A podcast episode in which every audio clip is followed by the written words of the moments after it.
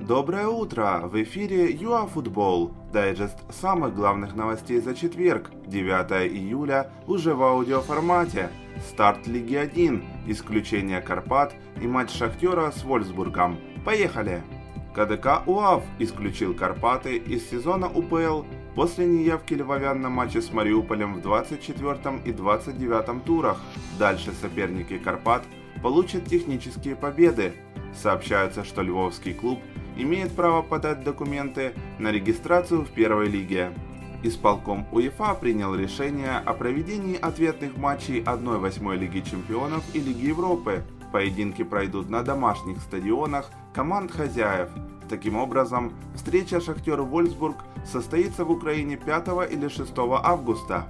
Комитет по вопросам этики и честной игры УАФ открыл дело против совладельца Карпат Олега Смолейчука. Дело возбуждено за попытку стимулировать соперников Руха в первой лиге.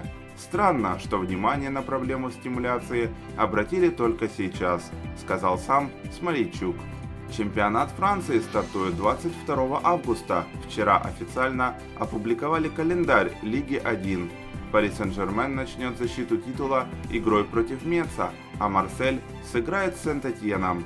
Центральной игрой тура станет встреча Лиля и Рена. Планируется, что чемпионат будет завершен 23 мая.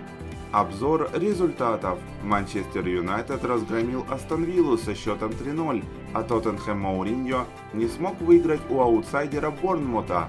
Миланский Интер упустил победу над Вероной. В Испании Севилья обыграла Атлетик. Это были все актуальные новости за четверг, 9 июля. Знайте, что именно для вас ЮАФутбол постоянно держит руку на пульсе событий.